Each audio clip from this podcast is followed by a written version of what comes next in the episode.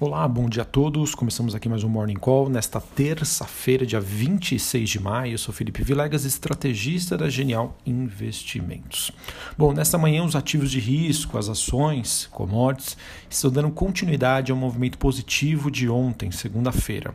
Então nós temos o S&P Futuro e as bolsas europeias avançando pelo segundo dia consecutivo, com um noticiário que envolve medidas para aliviar é, o bloqueio em grandes economias e ajuda assim a diminuir os receios com as tensões comerciais entre Estados Unidos e China. É, na Europa, nós temos que ações de empresas de viagem também são destaque positivo, com relatos de que a Alemanha planeja retirar as advertências sobre viagens de 31 países europeus, enquanto o Reino Unido também anunciou medidas para que os negócios sejam retomados. Sinais de que as taxas de infecção pelo coronavírus estão se moderando é, acabam gerando um desenvolvimento potencial também para medicamentos e mais estímulos é, em relação à zona do euro ajudam a aumentar esse apetite por risco. No Japão, é, que liderou a movimentação positiva na Ásia, é, no caso, por lá, os investidores ficaram muito animados com sinalizações aí sobre é, Hong Kong, que mostrou uma determinada estabilização após os protestos do final de semana. Os investidores também nos Estados Unidos né, voltam do final de semana prolongado com esse sentimento positivo uh, em relação às tensões sobre Estados Unidos e China. Foi o que a gente pode considerar até o momento como negativo, mas muito marginalmente, foi o fato de que a China condenou né, os Estados Unidos ele que adicionou 33 entidades chinesas em uma lista negra de comércio, mas como não anunciou nenhuma medida de retaliação, os investidores acabaram deixando de lado, é, pelo menos neste momento. É, olhando para as commodities, o petróleo sobe e se recupera da queda de ontem, ele que alcança os 34 dólares o barril, o contrato negociado em Nova York. É, como pano de fundo, nós temos a notícia de que a Rússia prevê que o mercado deve se reequilibrar entre junho e julho. Metais industriais se valorizam em Londres e o minério de ferro recua enquanto investidores pesam sobre a sinalização de estímulos é, chineses e as tensões entre Estados Unidos e China. Bom, pessoal, então, em suma, né, o que justifica essa movimentação positiva que já que se iniciou na semana passada são alguns vetores. Primeiro, né, o que a gente sempre vem comentando aqui, liquidez global abundante, né, os bancos centrais globais enxurrando o mercado com dinheiro, pacotes fiscais expressivos, né, agora mais forte, expectativas positivas em torno uh, de uma reabertura econômica na Europa e nos Estados Unidos, os preços e os valuations, né, ou seja, o valor justo das ações que haviam se tornado mais atrativos com a crise e, claro, né, a esperança em teste de mais uma nova vacina. Sobre esse último, a bola da vez é a Novavax. Não sei se eu falei corretamente, mas deve ser assim, né? Novavax que anunciou que passou a fazer testes em seres humanos e no caso aí é a, digamos que a décima empresa aí ao redor do mundo já neste estágio, ou seja, a expectativa de uma vacina em breve ajuda aí a animar os investidores. É, olhando para os preços das ações globais, pessoal, então como a gente está observando esses rompimentos das faixas né, de negociações anteriores, é, se esse movimento for confirmado, a gente pode tranquilamente, pelo menos no curto prazo, dizer que os mercados devem atingir uma nova banda de flutuação. Quando a gente fala para o Ibovespa, há pouco, há pouco não, né, há algumas semanas, a gente falava no range entre 75 mil a 82 mil pontos com esse novo patamar, né, quem sabe esse range passe de 83 para 90 mil pontos e a gente espera que assim continue. Claro, nada está plenamente resolvido, né? A gente deve monitorar como serão os efeitos secundários da crise econômica e os riscos em torno aí da reabertura dos países, como um novo ciclo de contágio pelo Covid-19. Mas é claro, né, o pano de fundo é bastante construtivo, o mercado só está olhando as coisas positivas, né? E enfim, acho que hoje, pelo que eu olho, pelo que eu vejo e observo em relação aos mercados internacionais, o principal risco deste rally é uma recaída global dessa pandemia, ou seja, uma segunda onda de contaminação.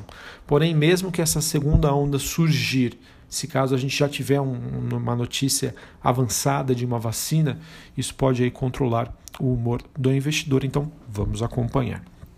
No Brasil, claro, né, ele acaba se beneficiando desse movimento positivo que a gente observa para as ações e, claro, ele tem um catalisador, né, que é a que, são as questões políticas que ficaram mais brandas nos últimos dias, tá? Então que ajuda sim uh, o Brasil a ter uma performance acima da média dos mercados globais, já que as ações brasileiras ficaram muito baratas se a gente compara com seus pares em dólares, tá? especialmente quando a gente olha para o mercado de ações em renda variável. Então seria muito interessante a gente começar a observar. Esses dados são divulgados com uma defasagem de dois dias, mas se realmente o investidor estrangeiro está voltando a comprar ações no mercado secundário. Isso vai ser uma, um, um, digamos assim, uma vertente importante da gente monitorar. É, tendo em vista que sim, faz sentido né, os ativos estarem baratos, os gringos estão voltando, então isso pode ser mais um sinal aí construtivo para manter a Bolsa Brasileira em novo patamar. Bom, é, olhando para a agenda política, hoje a Câmara vota as medidas provisórias que podem adiar para 2021 o prazo para acesso às salas de cinema, é, a criação de funções de confiança na Polícia Federal, é, elevar o valor do salário mínimo e a, tra a transição tributária no âmbito do Simples Nacional. São várias medidas provisórias ou projetos de lei. Nós também, também temos a comissão externa do coronavírus que se reúne para debater com a ministra da Agricultura, Tereza Cristina, a situação dos frigoríficos durante a pandemia da Covid-19. Então, atenção para quem tem ações do setor de frigoríficos com essa reunião, a expectativa né, de que a ministra é, dê algum pronunciamento, né, saia alguma notícia, então isso pode trazer impactos para o mercado. Sobre a agenda do dia, é, às 8 horas da manhã, custos da, de construção civil, dado pela FGV. Às 9 horas, aqui no Brasil, dados do IPCA 15, a inflação oficial. E às 9 e meia, é, dados da, do saldo da conta corrente. Isso também é muito importante para a gente verificar o fluxo de dólares aqui no Brasil. E nos Estados Unidos, às 11 horas da manhã, vendas de casas novas e dados de confiança do consumidor. Hoje, após o fechamento do mercado, Iguatemi divulga os seus números. É, bom, indo agora para o noticiário corporativo, é, tivemos a notícia, infelizmente, que a Latam, infelizmente não, isso aqui talvez seja uma questão mais estratégica. A Latam e suas afiliadas do Chile, Peru, Colômbia, Equador e nos Estados Unidos entraram com pedido de recuperação judicial. É, pelo que as matérias nos trazem aqui, esse, essa medida foi adotada para facilitar o acesso a crédito. Aqui no Brasil, Argentina e Paraguai, eles não estão envolvidos nesse processo. Segundo a própria Latam, no Brasil, ainda está em discussão com o governo de Jair Bolsonaro sobre possíveis saída para essa crise. É, vamos ficar atentos, pessoal, ao setor de infraestrutura, CCR, eco-rodovias. O mercado tem gostado bastante do discurso do ministro de infraestrutura, o Tarcísio de Freitas, ele que demonstrou aí muito otimismo com os próximos leilões de aeroportos, mesmo diante dessa pandemia. Então isso deve animar e fazer com que o investidor busque ativos deste tipo, tá? CCR e eco-rodovias são bons exemplos. Bom, a Centauro aprovou uma oferta primária de 25 milhões de ações é, ordinárias. Ela pretende utilizar esses recursos para financiamento de aquisições e também reforçar o seu capital de giro. É, esse foi um dos motivos que fez com que a Centauro ficasse pressionada durante todo o mês de maio. Agora saiu né, essa oferta, uma oferta restrita. O book building, ou seja, a definição do preço, está agendado para o dia 4 de junho. É, então vamos ver, né? na minha opinião, pode ser essa notícia em si, ela pode trazer um fluxo de venda para as ações, mas na minha opinião é muito construtiva. Eu gosto muito do case Centauro com visão de médio a longo prazo. A Itaúsa divulgou o seu cronograma para pagamento de dividendos trimestrais para 2020 é, a primeira data base é, da posição acionária a, será na próxima sexta-feira, dia 29, com créditos aos acionistas para 1 de julho. Sempre o valor a ser pago será de 2 centavos por ação. A próxima data base é dia 31 do 8, com pagamento para 1 de outubro, e depois 30 do 11, com créditos em 4 de janeiro. Tá bom? Então tá aí Itaúsa divulgando é, o seu calendário de distribuição de dividendos. Uh, também tivemos notícia de que a JHSF investiu 3 milhões de reais no capital social da empresa Casa Fazano. é, ampliando aí a sua rede de atuações. Uh, que mais aqui? Para finalizar, queria falar sobre o resultado de Magazine Luiza, Emiglu. É, ela que teve um lucro de 30,8 milhões, foi uma queda de 76,7% na comparação com o mesmo período do ano passado. É, a explicação para esses resultados são devidos aí ao fechamento de todas as lojas físicas da empresa, né, de 20 a 30 de março, quando ela se refere ao período em que iniciou a quarentena. E com as vendas acontecendo apenas no e-commerce, né, neste período, as margens da empresa acabaram diminuindo. Houve uma redução da margem bruta em 0,8 pontos percentuais.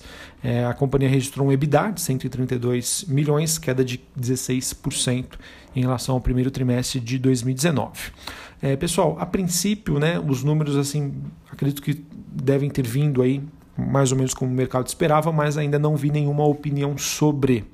É bem verdade, né? As ações do Magazine Luiza seguem numa forte movimentação positiva, então vai ser, ser, muito importante pegar as entrelinhas, o que já estava precificado pelo mercado ou não e quais foram as sinalizações. A princípio, somente com esse resultado, infelizmente, não consigo dar uma vertente para vocês, mas independente de qualquer coisa, ainda acredito muito no potencial da companhia, é uma das queridinhas aí do mercado. Bom, pessoal, acho que era isso que eu tinha para trazer para vocês. Um, mais um dia de otimismo e a gente espera que isso siga e que, se Deus quiser, a gente tenha uma vacina logo e para que a gente volte aí, quem sabe, à normalidade. Só para finalizar aqui, é, queria dizer que breaking news aí, notícia de última hora, uh, nós tivemos aqui a notícia de que a Polícia Federal estão no Palácio das Laranjeiras, que é a residência oficial do governador do Rio de Janeiro. Está sob investigação a relação com possíveis fraudes nos hospitais de campanha do Estado, segundo o Bom Dia RJ. Tá? A ação da Polícia Federal também acontece na casa do subsecretário de Saúde, é, que foi eleito pelo governador do Rio de Janeiro. Então, essa, essa suposta fraude que é investigada, então, diz respeito a esses hospitais de campanha que foram contratados, a maioria não foi entregue. É, o bicho tá pegando. Muito cedo ainda para a gente falar qualquer coisa, mas lembra, não sei se vocês lembram, né, no começo, que eu tinha muito medo que essa pandemia virasse politicagem. Bem, a gente espera que isso seja resolvido. Muito cedo para a gente afirmar qualquer coisa, mas eu acho que as coisas já começaram a acontecer e eu fico muito feliz. Um abraço, um bom pregão e até a próxima. Valeu!